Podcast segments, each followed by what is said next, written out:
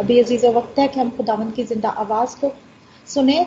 जी welcome भाई आदल God bless you thank you very much sister और मसीह में आप सबकी सलामती हो। यहाँ पे हवाला लिखा है वो ज़रूर जिसने भी निकाला है वो बड़े खरूज का पंद्रवा बाप है। और उसकी बाईस से लेके छब्बीस आयात। जी। आइए अजीजो हम खुदा की ज़िंदा कलाम में से खरूज। उसका पंद्रवा बाप, उसकी बाईस आयत से ट्वेंटी सेवन आयत तक पढ़ते फिर मूसा बनी इसराइल को बहरे कुलजुम से आगे ले गया और वो शोर के बयाबान में आए और बयाबान में चलते हुए तीन दिन तक उनको कोई पानी का चश्मा ना मिला और जब वो मारा में आए तो मारा का पानी पी ना सके क्योंकि वो कड़वा था। इसीलिए उस जगह का नाम मारा पड़ गया। तब वो लोग मूसा पर बुड़बुड़ा कर कहने लगे कि हम क्या पिए? उसने खुदावन से फरियाद की। खुदावन ने उसे एक पेड़ दिखाया, जिसे जब उसने पानी में डाला तो पानी मीठा हो गया। वहीं खुदावन ने उनके लिए एक आइन और शरीयत बनाई और वहीं ये कहकर उनकी आजमाइश की कि अगर तू दिल लगाकर खुदावंद अपने खुदा की बात सुने और वही काम करे जो उसकी नज़र में भला है और उसके हुक्मों को माने और उसके आइन पर अमल करे तो मैं उन बीमारियों में से जो मैंने मिस्रियों पर भेजी, तुझ पर कोई ना भेजूँगा, क्योंकि मैं खुदावंत तेरा शाफी हूँ। फिर वो इलियम में आए, जहाँ पानी के बारे, बारह चश्मे और खजूर के सत्तर दरख्त थे, और वहीं पानी के करीब उन्होंने अपने डेरे लगाए। आमीन। खुदाम का ज़िंदा कलाम पढ़े सुने जाने पे उसकी बरकत हो। खुदाम का शुक्र हो। एमेन आमीन आमीन। Thank you very much sister ji for the blessed reading ji मेरे प्यारे बहनों और भाइयों, सबसे पहले तो आप सबको नया साल मुबारक हो। और नए साल में हमने इस सिलसिले को जारी रखा, सीखने, सिखाने का और इस पे गौर करने का, खासतौर पे खुदा के कलाम के। और इसके लिए भी खुदावंत का शुक्र हो, जितने भी शुक्रगुजारी हो, वो कम है कि खुदावंद ने हमें एक और साल दिया और हम इसमें शामिल हो सके। जबकि नया साल शुरू हो गया है तो यकीनन हमने बहुत सारे इरादे किए हैं कि इस साल में हम क्या करेंगे। बहुत सारे प्लान्स किए हैं रेजोल्यूशन दिए हैं, हमने बनाए हैं। कि हम ये ये ये करेंगे सब कुछ करेंगे और मुझे अच्छे तरीके से याद है कि मैं आ, मेरे वालिद साहब कहा करते थे अब्बा जी कहा करते थे हम छह बहन भाई हैं और मैं मेरा नंबर दूसरा है मुझसे बड़ी एक मेरी बहन है और एक से छोटी मेरी भी मेरी एक बहन है। तो वो जबकि अभी ट्वेंटीज में ही थे, हम तो मेरे वालिद साहब हर साल में कहा करते थे कि ऐस साल में अपनी एक ना एक कुड़ी का ज़रूर ब्याह कर देना है। बड़ी फ़िक्र थी उनको। ऐसी बात माँ बाप को फ़िक्र होती है अपने बच्चों की शादी करने की। लेकिन उनका जो इरादा, अज़म या प्लान जो मैं, जो मुझे अब याद है, हो सकता है और भी बहुत सारे हों, लेकिन जो वो बड़े ऊँची आवाज़ में वो जो ऐलान करके बताया करते थे, वो ये था कि ऐस साल में अपनी एक कुड़ी का ब्याह ज़रूर कर देना है। तो हमारे भी इस तरह बहुत सारे प्लान्स इस साल के अंदर हमने ज़रूर बनाए हैं, जो कि हमारे पर्सनल भी हो सकते हैं। अपने आप को अपलिफ्ट करने के फिजिकली तौर पर और किसी तरह ही रूहानी तौर पर भी और खानदानी तौर पर भी कलीसियाई तौर पर भी, मुल्की तौर पर भी, और जहाँ पर भी हम रहते हैं, ज़रूर उसके बारे में भी हमने प्लान ज़रूर बनाए हैं। और यकीन हम सब खुदावंद के लोग हैं खुदावंद के हजूर में आते हैं, बैठते हैं, दुआ करते हैं इस पे ईमान भी रखते हैं, और खुदावंद पे ईमान रखने वालों के इरादे भी ये भी हर साल में होते हैं कि वो खुदावंद के साथ किस तरह इस साल में भी वो चलते रहेंगे, जिस तरह वो गुजश्ता या लास्ट ईयर में वो चलते रहे। किस तरह खुदा में कायम रहना है और किस तरह खुदा में चलते रहना है। जी मेरे प्यारे बहनों, भाइयों, ये नए साल में, हर नया साल में यही इरादे, यही प्लान होते हैं और यही हमें खुदावंद में मुस्तकम रखते हैं मज़बूत रखते हैं कायम रखते हैं। आ, कहते हैं कि वक्त और जो जो तब्दीली है जो चेंज है ये हमारी जिंदगियों पर बड़ी असरअंदाज होती है। चाहे हम इसका ख्याल करें या ना करें या चाहे हम इसको चाहें या ना चाहें जैसे कि तब्दीली है चाहे हम चाहें ना ना चाहें, वो उससे क्या फ़र्क पड़ता है? ऐसे तो देखें भी कि ऐसे मौसम पाकिस्तान के भी, और इंडिया के भी किस, किस्म के शदीद मौसम हो गए हुए हैं। और ऐसी ऐसी जगहों में भी अब तो मैं सुन रहा था कि स्नो हो सकती है, जिनमें कभी कोई सोच भी नहीं सकता था, जैसे पाकिस्तान में मुल्तान है, जिसकी गर्मी पूरे इंडो पाक में मशहूर है, कि जब गर्मियाँ पड़ती हैं तो सबसे ज़्यादा गर्मी उस इलाके में पड़ती है। और उस इलाके के बारे में अभी आइंदा चंद दिनों में में सुना जा रहा है कि शायद उधर बर्फबारी हो जाए। तो it is very strange for me when I heard this ये तब्दीली है। चाहे हम चाहें, इसको चाहें कि ये हो या ना हो, ये फिर भी तब्दीली तो तब्दील हो जाती हैं चीज़ें। हमारी मर्ज़ी के बगैर भी चेंज हो जाती हैं इस तरह वक्त भी है। देखें हर साल नया नया साल आ जाता है। और हर साल मैं तो इधर वेस्ट के माशरे में जब मैं काम करता हूँ तो बहुत सब, बहुत सारे अभी तो ऐसे हो गए हैं क्रिसमस आ गए हैं, गुजर भी गए हैं, कि जब मैं सुनता हूँ कि जैसे दिसंबर आता है तो बहुत सारे मेरे जो कोलीग्स हैं, वो कहते हैं I am not ready for this Christmas ये ऐसी, इतनी जल्दी कैसे आ गया ये? ये तो मैं तो रेडी ही नहीं हूँ इसके लिए, या मैं रेडी ही नहीं हूँ। इट्स टू अर्ली हालाँकि ऐसा नहीं है, बारह महीने के बाद ही आया है ना। एकदम से तो नहीं आ गया ना, दूसरे तीसरे महीने तो नहीं आ गया ना क्रिसमस के बाद। लेकिन तैयारी नहीं होती है। हम तैयार ही नहीं होते हैं। वक्त के लिए भी तैयार नहीं होते हैं। बहुत सारा ऐसा वक्त आ जाता है कि हम उसके लिए तैयार ही नहीं होते हैं और वो वक्त आ जाता है। जी मेरे प्यारे बहनों और भाइयों, वक्त को हम रोक नहीं सकते हैं। हाँ एक ज़रूर है जिसको रोक सकता है। और उसने इसको रोका भी है। और हमारे पास इसकी हिस्ट्री है। पाकराम में है। जोशवा लड़ रहा था। अमूरियों से लड़ रहा था। जशवा के दसवें बाब की बारहवीं से पंद्रहवीं आयत में ये दुआ पाई जाती है। जब जशवा ने दुआ की खुदावन से और वक्त रुक गया। वक्त रुक गया, सूरज थम गया और चाँद भी, सूरज ठहर गया। और चाँद थमा रहा जब तक कौम ने अपने दुश्मनों से अपना इंतकाम ना ले लिया। ये मालिक कर सकता है। Because he made the time उसने वक्त को बनाया है। उसने हमें भी बनाया और फिर उसने हमें वक्त में रखा है। अब हम तो वक्त की गर्दिश में हैं, लेकिन वो वक्त से बाहर बैठा हुआ है और वो उस वक्त को वो कंट्रोल करता है। और वो कंट्रोल कर सकता है और इसकी मिसाल हमें पाकलाम में मिलती है। कि सूरज ठहर गया और चाँद थमा रहा जब तक कौम ने अपने दुश्मनों से अपना इंतकाम ना ले लिया। और जशवा के दसवें बाप की चौदहवीं आयत में आगे लिखा हुआ कि ऐसा दिन ना कभी इससे पहले हुआ और ना इसके बाद जिसमें खुदावंद ने किसी आदमी की बात सुनी हो, क्योंकि खुदावंद इसराइलियों की खातिर लड़ा। वो कर सकता है इसलिए कि वो मालिक है। इसकी एक मिसाल यही नहीं, बल्कि एक और मिसाल भी है और वो हिजकिया बादशाह की है। ईसाया थर्टी एट में हम देखते हैं कि हिजकिया की दुआ को सुना गया और उसे निशान दिया गया। क्या निशान उसको दिया गया? कि जो सूरज है वो अपने ढले हुए दर्जों से दस दर्जे फिर लौट गया। उसने निशान मांगा था कि मैं ठीक है जिसाया ने उसको कहा कि तू तीसरे दिन तू खुदामत के के हजूर में जाएगा, हैकल में जाएगा। तो उसने कहा था, इसके लिए क्या निशान होगा कि मैं जाऊँगा? तो उसको एक निशान दिया गया। और वो निशान था कि सूरज जो है, जितना ढल चुका था, उससे दस दर्जे वो पीछे लौट गया। और ये किसने किया? ये वक्त के मालिक ने किया।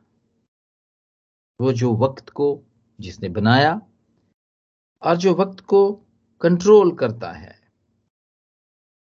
वो इसको कंट्रोल कर सकता है। इसीलिए तो वो कहता है कि तुम्हारा वक्त और इंसानों के वक्त में और उसके वक्तों में फ़र्क है। हमारे बारह महीने हैं, हमारे चौबीस घंटे हैं, तीन सौ पैंसठ दिन है, लेकिन उसका वक्त फ़र्क है। उसका हज़ार दिन है, वो एक दिन के बराबर है और एक दिन हज़ार दिन के बराबर है। इसीलिए तो बहुत सारी बातें हमारी ज़िंदगी के अंदर, पूरी हम देखते वो नहीं हो पाती हैं। हम उन्हें नहीं समझ सकते हैं कि जब हम मांगते भी हैं जब हम कहते भी हैं, हम दरखास्त भी करते हैं तो नहीं होती हैं। क्योंकि उसकी बातें और उसके वक्त, फ़र्क वक्त है। उसकी क्लॉक, उसके कैलेंडर्स फ़र्क हैं। हम अपनी नज़र से देखते हैं, अपनी सोच से इसको समझने की कोशिश करते हैं। लेकिन खुदा की सोच और इंसान की सोच में फ़र्क है और वक्त के साथ हमारी ज़िंदगी के जो स्टेजेस जो, जो जितने भी स्टेजेस हैं हमारी ज़िंदगी के वो हम वक्त के साथ साथ वो हम उनमें से गुजरते रहते हैं। बच्चा बच्चे से जवान नौजवान फिर बूढ़े हो जाते हैं और हमारे पादी साहब कहा करते हैं बच्चों के बारे में कहते हैं कि एक ही बात मुझे बच्चों में बहुत बुरी लगती है और वो ये है कि वो बहुत जल्दी बड़े हो जाते हैं। उनको बच्चा ही रहना चाहिए उनके ख्याल में। ये है कि उनको बच्चा ही रहना चाहिए और यही बात बच्चों में बुरी उनको लगती है कि जो बच्चे होते हैं तो वो वो अच्छे लगते हैं, अच्छे से हैंडल भी हो जाते हैं, सुनते भी हैं, पास भी आ जाते हैं, बैठ भी जाते हैं, बड़ी अच्छी बातें भी करते हैं, बड़े अटैच्ड होते हैं। लेकिन जैसे ही बच्चे से बड़े हो जाते हैं, जब बच्चे नहीं रहते हैं वो तो फिर ये सारी चीज़ें उनमें से जाती रहती हैं। आज यही बात खुदावंद को भी पसंद है। बच्चों की मानद बनना। छोटे, अपने आप को महसूस करना कि मैं छोटा हूँ। और सच्चा, बच्चे झूठ नहीं बोलते हैं। साफ़ दिल से और अटैच रहना। वफादार रहना। जी मेरे प्यारे बहनों भाई लेकिन वक्त के साथ साथ ये स्टेजेस बदलती रहती हैं चेंज होती रहती हैं और हम इन्हें रोक नहीं सकते हैं। हमें कोई बूढ़ा होने से भी रोक नहीं सकता है। चाहे ये हमें अच्छा लगे या चाहे हम इसके लिए तैयार हों या ना हो। इस तब्दीली को हम अपनी जिंदगियों में नहीं रोक सकते। लेकिन होता क्या है? वो लोग जो खुदामद के साथ साथ चलते हैं और इन सारी कुदरती बातों को वो मानते हैं, यकीन रखते हैं और एक्सेप्ट करते हैं, वो इन सारे स्टेजेस में से अपने उन टारगेट्स पे पे कायम रहते हैं जो उन्होंने बनाए होते हैं।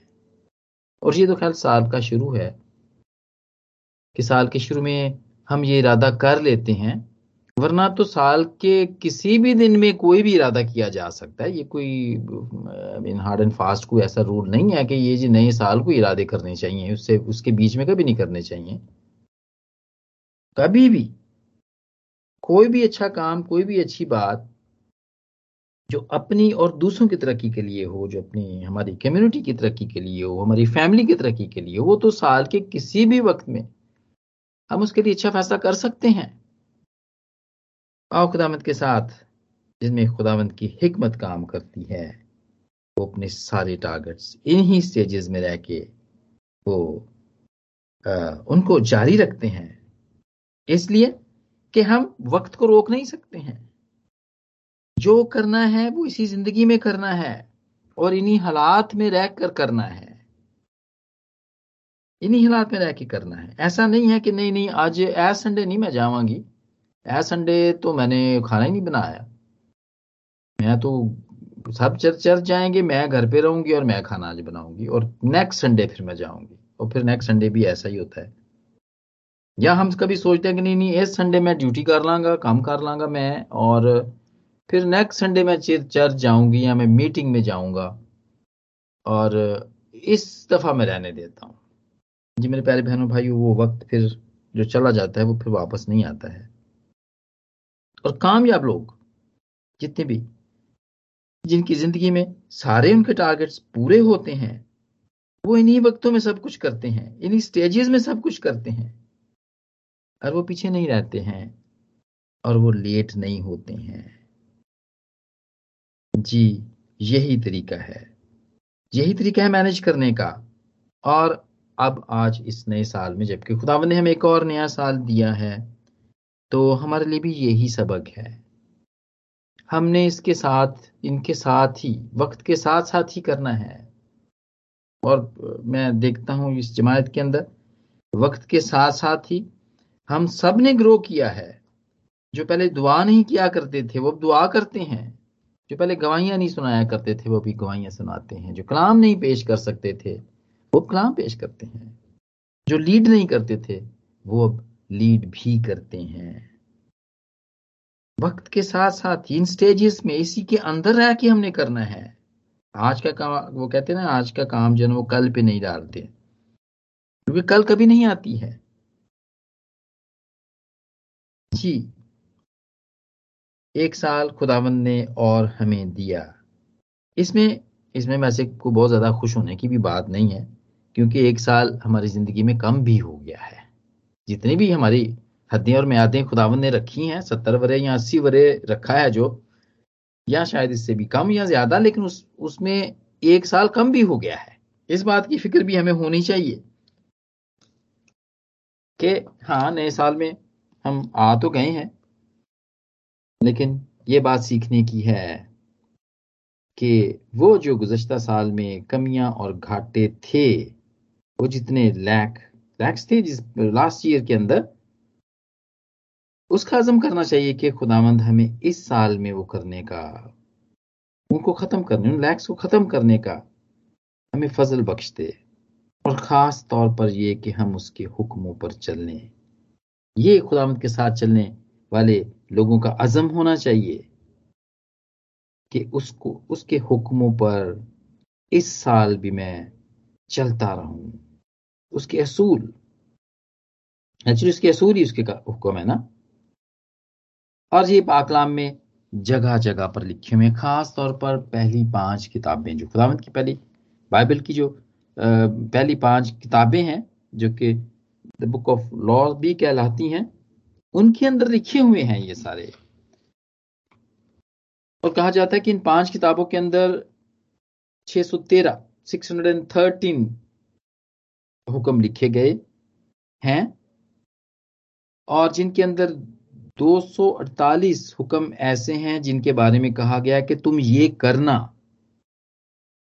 और तीन सौ पैंसठ हुक्म ऐसे लिखे गए जिनके बारे में ये लिखा है कि तुम ये ना करना, जैसे चोरी ना करना, गुनाह ना करना, कत्ल ना करना, ये ना करना।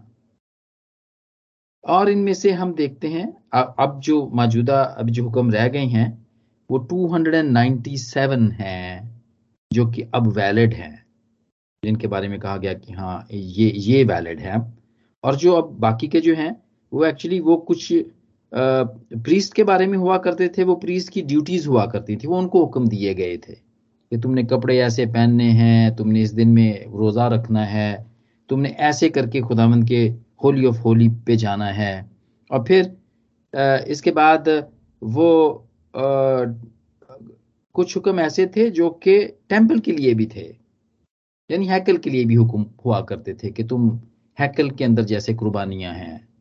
राइट हैकल में किस तरह जाना है? कैसे कपड़े पहन के जाना है? किस तरह साफ़ सुथरे होके जाना है? ये हुक्म भी हैं जो थे, जो छह सौ तेरह हुक्मों के अंदर थे।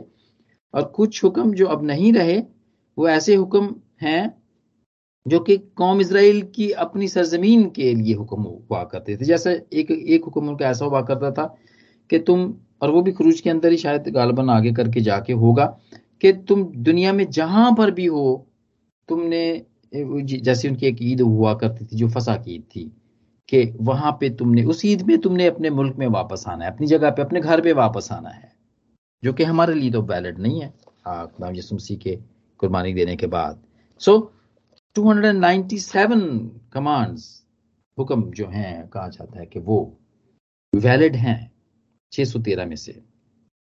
और इनके अंदर दस हुक्म भी पाए जाते हैं। वही दस हुक्म जो जिन पे आज भी हम चलते हैं और जिनको मानते हैं, वो उनको, इनमें ये भी शामिल हैं। जी मेरे प्यारे बहनों और भाइयों, और ये हुक्म जो आज हमने देखा जिसके बारे में लिखा हुआ है, फिर उसके पंद्रहवें बाप की छब्बीसवीं आयत में, जो कि खुदाबंद ने यहाँ पे लिखा, हम बनी सैल को दिया कि अगर तू दिल लगा लगाकर खुदामंद अपने खुदा की बात सुने और वो ही काम करे जो उसकी नज़र में भला है और उसके हुक्मों को माने और उसके आइन पर अमल करे तो मैं इन बीमारियों में से जो मैंने मिस्रियों पर भेजी, तुझ पर ना भेजूँगा। क्योंकि मैं खुदावन तेरा शाफी हूँ। जी। ये हुक्म एक सारे हुक्मों में से एक, एक ये भी हुक्म था कि सारे हुक्मों पर तुमने अमल करना है। और हम देखते हैं आमतौर पे हमारे आसपास ये जितनी भी बीमारियाँ हमें नज़र आती हैं वो सिर्फ़ इंसानों में ही नज़र आती हैं। जी? या हमारे आसपास हैं जो कभी कभी जानवरों पे भी हमें पता चलता है, जी, वो फुट एंड माउथ की डिज़ीज़ जो है ना, वो आ गई है, वो मुर्गियों में आ गई है, चिकन में आ गई है तो गोश्त खाना बंद कर दें आप, जानवरों में बीमारी पड़ गई है। ये भी जो गर्मियाँ गुजरी इसमें मैंने ये बात बारहा देखी और सुनी भी कि जानदारों के अंदर ही ये बीमारियाँ पाई जाती हैं, लेकिन इंसानों के अंदर बीमारियाँ हमने देखी कि वो ज़्यादा, हम देखते हैं कि वो ज़्यादा पाई जाती हैं। लेकिन यहाँ पर जो जिस बात पे ये ज़िक्र किया गया, जिस पे ये हुक्म दिया गया, हम देखते हैं वो पानी का ज़िक्र है यहाँ पर, कि वो पानी जो कि खरूज के पंद्रहवें बाप की बाईसवीं आयत से शुरू हुआ कि वो पानी कड़वा था, वो सिक वाटर था, वो पानी पीने के लायक नहीं था, क्योंकि वो कड़वा था। खरूज के पंद्रहवें बाप की तेईसवीं आयत में लिखा कि जब वो मारा में आए तो मारा का पानी पी ना सके क्योंकि वो कड़वा था। वो पानी बीमार पानी था। और आपको ये सुन के और मुझे भी ये पढ़ के और सुन के, इसको जान के मुझे भी इस बात का की बड़ी हैरानी भी हुई कि वो चीज़ें जिनके बारे में हम सोचते भी नहीं है, वो भी बीमार हो जाती हैं। दरख्त बीमार हो जाते हैं। हम देखते हैं, मैं बहुत दफ़ा मैंने अपने, मैंने पाकिस्तान में देखा बहुत सारे दरख्तों के ऊपर एक ऐसी बेल चढ़ जाती है कि वो सारे दरख्त को ऊपर से वो घेर लेती है कवर कर देती है, और वो खुद तो हरी रहती है, लेकिन दरख्त को वो सुखा देती है। दरख्त बीमार हो जाता है। जंगलों में भी बीमारी पड़ जाती है दरख्तों को। वो फल देना बंद कर देते हैं। फल नहीं देते हैं वो। फूल नहीं देते हैं। और इसी तरह हम देखते हैं माहौल एनवायरमेंट जिसके बारे में अब कहा जाता है कि ये जितना भी है, ये ये सारे इन्वायरमेंट की बात है, वो सारा खराब हो गया है, बीमार हो गया है वो। इसलिए तो गर्मियों में सख्त गर्मी और सर्दियों में सख्त सर्दी पड़ती है। जितने भी साइंटिस्ट हैं रिसर्चर हैं, वो इस बात को, वो इस बात का इल्ज़ाम देते हैं कि हमने इन्वायरमेंट को बीमार कर दिया है। इस माहौल को बीमार करने में जो हाथ है, वो हमारा है। हमने जंगल को लकड़ियाँ काट काट के सारी वो जला दी हैं, और उसके बाद फिर ऐसी हमने इंडस्ट्रीज़ लगाई जिसके धुएँ से इस सारे, सारा माहौल जो खुदावंत का बनाया हुआ साफ़ सुथरा और बड़ा ही तरोताज़ा माहौल था, हमने उसे खराब कर दिया हुआ है। जी मेरे प्यारे बहनों और भाइयों, माहौल खराब है। और ज़मीन तो पहले से ही बीमार है। हम इस बीमार ज़मीन के ऊपर रहते हैं। बड़े ही सालों से, हज़ारों सालों से इस बीमार ज़मीन के ऊपर रहते हैं। क्यों? क्यों बीमार है? ये रूहानी तौर पर बीमार है, क्योंकि इस पर लानत हुई हुई है। आदम के वसीले से ज़मीन लानती है, ये भी बीमार है। लेकिन हम में से बहुत सारे सिर्फ़ अपनी बीमारियों के या अपने घर के लोगों की बीमारियों के बारे में जानते हैं और ये नहीं जानते हैं कि बाकी भी जो कायनात की बहुत सारी चीज़ें हैं, वो बीमार हो सकती हैं या वो होती हैं। जैसा कि ये ज़मीन के बारे में मैंने कहा कि ये ये बीमार ज़मीन है, ये लानती है, लेकिन ये लानती रहेगी नहीं। ये ठीक हो जाएगी, इसका इलाज भी हो जाएगा। ये कब होगा? जब खुदा की आमद होगी। जब खुदा यसु फिर दोबारा से आएँगे तो ये ज़मीन ठीक हो जाएगी। और इसका ज़िक्र हमें मिलता है मुकाशवा के किसमें बाप में कि वक्त आने पर जिसकी कैद में हम हैं, वक्त आने पर ये आसमान भी नहीं रहेगा और ज़मीन भी नहीं रहेगी। नया हो जाएगा ये। नई ज़मीन और नया आसमान। ये हो जाएगा, ये पुरानी चली जाएगी because it's a sick land जी मेरे प्यारे बहनों और भाइयों, जबकि हर तरफ़ हम देखते हैं प्रॉब्लम्स हैं, बीमारियाँ हैं, ये साल गुजरा जो गुजर रहे हैं दो तीन साल जब से कोविड हुआ शुरू, तब से तो ये सारे प्रॉब्लम कुछ ज़्यादा ही बढ़ गए हैं। हम देखते हैं, महँगाई बहुत ज़्यादा बहुत ज़्यादा होगी। मैं तो इस बात पे बड़ा हैरान था कि आए दिन ये प्रोटेस्ट होते रहते हैं, बहुत सारी कंट्रीज़ के अंदर और भी हैं, सिर्फ़ पाकिस्तान के अंदर ही नहीं है। और जो पहिया जाम हड़ताल हो जाती है प्रोटेस्ट होते हैं लॉकडाउन हो जाते हैं तो क्यों होते हैं जब पता चलता है? जी, वो कहते हैं, जी, महँगाई इस गवर्नमेंट ने महँगाई बहुत कर देती है जिसको जाना चाहिए। तो ऐसा तो नहीं है, इसलिए कि महँगाई तो पूरी दुनिया में है। पूरी दुनिया इसकी लपेट में है। हम देखते हैं, एक गवर्नमेंट कहती है, जी, वो जो लास्ट गवर्नमेंट थी, वो उसने जो गई है उसकी वजह से महँगाई हुई है, हम नहीं इसको करेंगे, लेकिन जब वो आती है तो फिर वो भी इसको संभाल नहीं सकती है। और वो भी फेल हो जाती है। जबकि हम नए साल में आ गए हैं तो हमारे लिए एक उम्मीद है। हमारे लिए उम्मीद है, वक्त, ये जो वक्त, जो रुकता नहीं है, ये जो गुजर रहा है, ये गुजर जाएगा। ये ऐसे ही नहीं रहेगा। जी मेरे प्यारे बहनों और भाइयों, इस वक्त की कैद में हम हैं, वो वक्त रुकता नहीं है। और हमारे लिए खुश रहने की, होने की बात यह है कि वक्त नज़दीक आ गया है। नज़दीक से नज़दीक आता चला जा रहा है। और वो वक्त भी आने वाला है, जिस वक्त पे हमारा हिसाब होगा। हमसे पूछ गिछ की जाएगी। और हमारे लिए जो सीखने की और गौर करने की बात है इस नए साल में वो ये है कि क्या हम उसके लिए तैयार हैं? क्या हम आ, उस उन लोगों की तरह तो नहीं कहेंगे कि नो इट्स टू अर्ली ये क्रिसमस एक जल्दी एक एकदम से कैसे आ गया मैं तो इसके लिए तैयार ही नहीं हूँ। क्या हम तैयार जी मेरे प्यारे बहनों और भाइयों खुदावंत के जो हुक्म है और खुदावंत की जो मर्ज़ी है, जो खुदावंत हमसे चाहता है, वो ये चाहता है कि हम उन सारे हुक्मों पर अमल करें जो उसने हमें दिए हैं, ताकि हम तैयार हो सके, हम तैयार रह सकें, हम उसको फेस कर सकें ताकि। जी। हुक्मों पर ना चलने से क्या होगा? हुक्मों पर ना चलने से हम तैयार नहीं होंगे। उसको फेस करने के लिए तैयार नहीं होंगे। ये क्राइटेरिया है एक्चुअली हुक्म जो है, ये स्टैंडर्ड्स हैं एक्चुअली ये ज़मीन के ऊपर रहने के स्टैंडर्ड्स हैं। खुदामंद के साथ चलने के ये स्टैंडर्ड्स हैं कि हम इन इन बातों पर चलेंगे, उसके जो उसने कहे हुए हैं तो ही हम उसके हजूर में मकबूल होंगे। ग्लेशियन 324 में लिखा है, गलतियों की तीसरे बाप की चौबीसवीं आयत में लिखा है और क्या लिखा कि पर, के पास शरीयत मसीह तक पहुँचने को हमारा उस्ताद बनी, ताकि हम ईमान के सबब से रास्तबाज ठहरें। मगर जब ईमान आ चुका तो हम उस्ताद के माताहित ना रहे। क्या है? Because of laws we recognize sin गुनाह की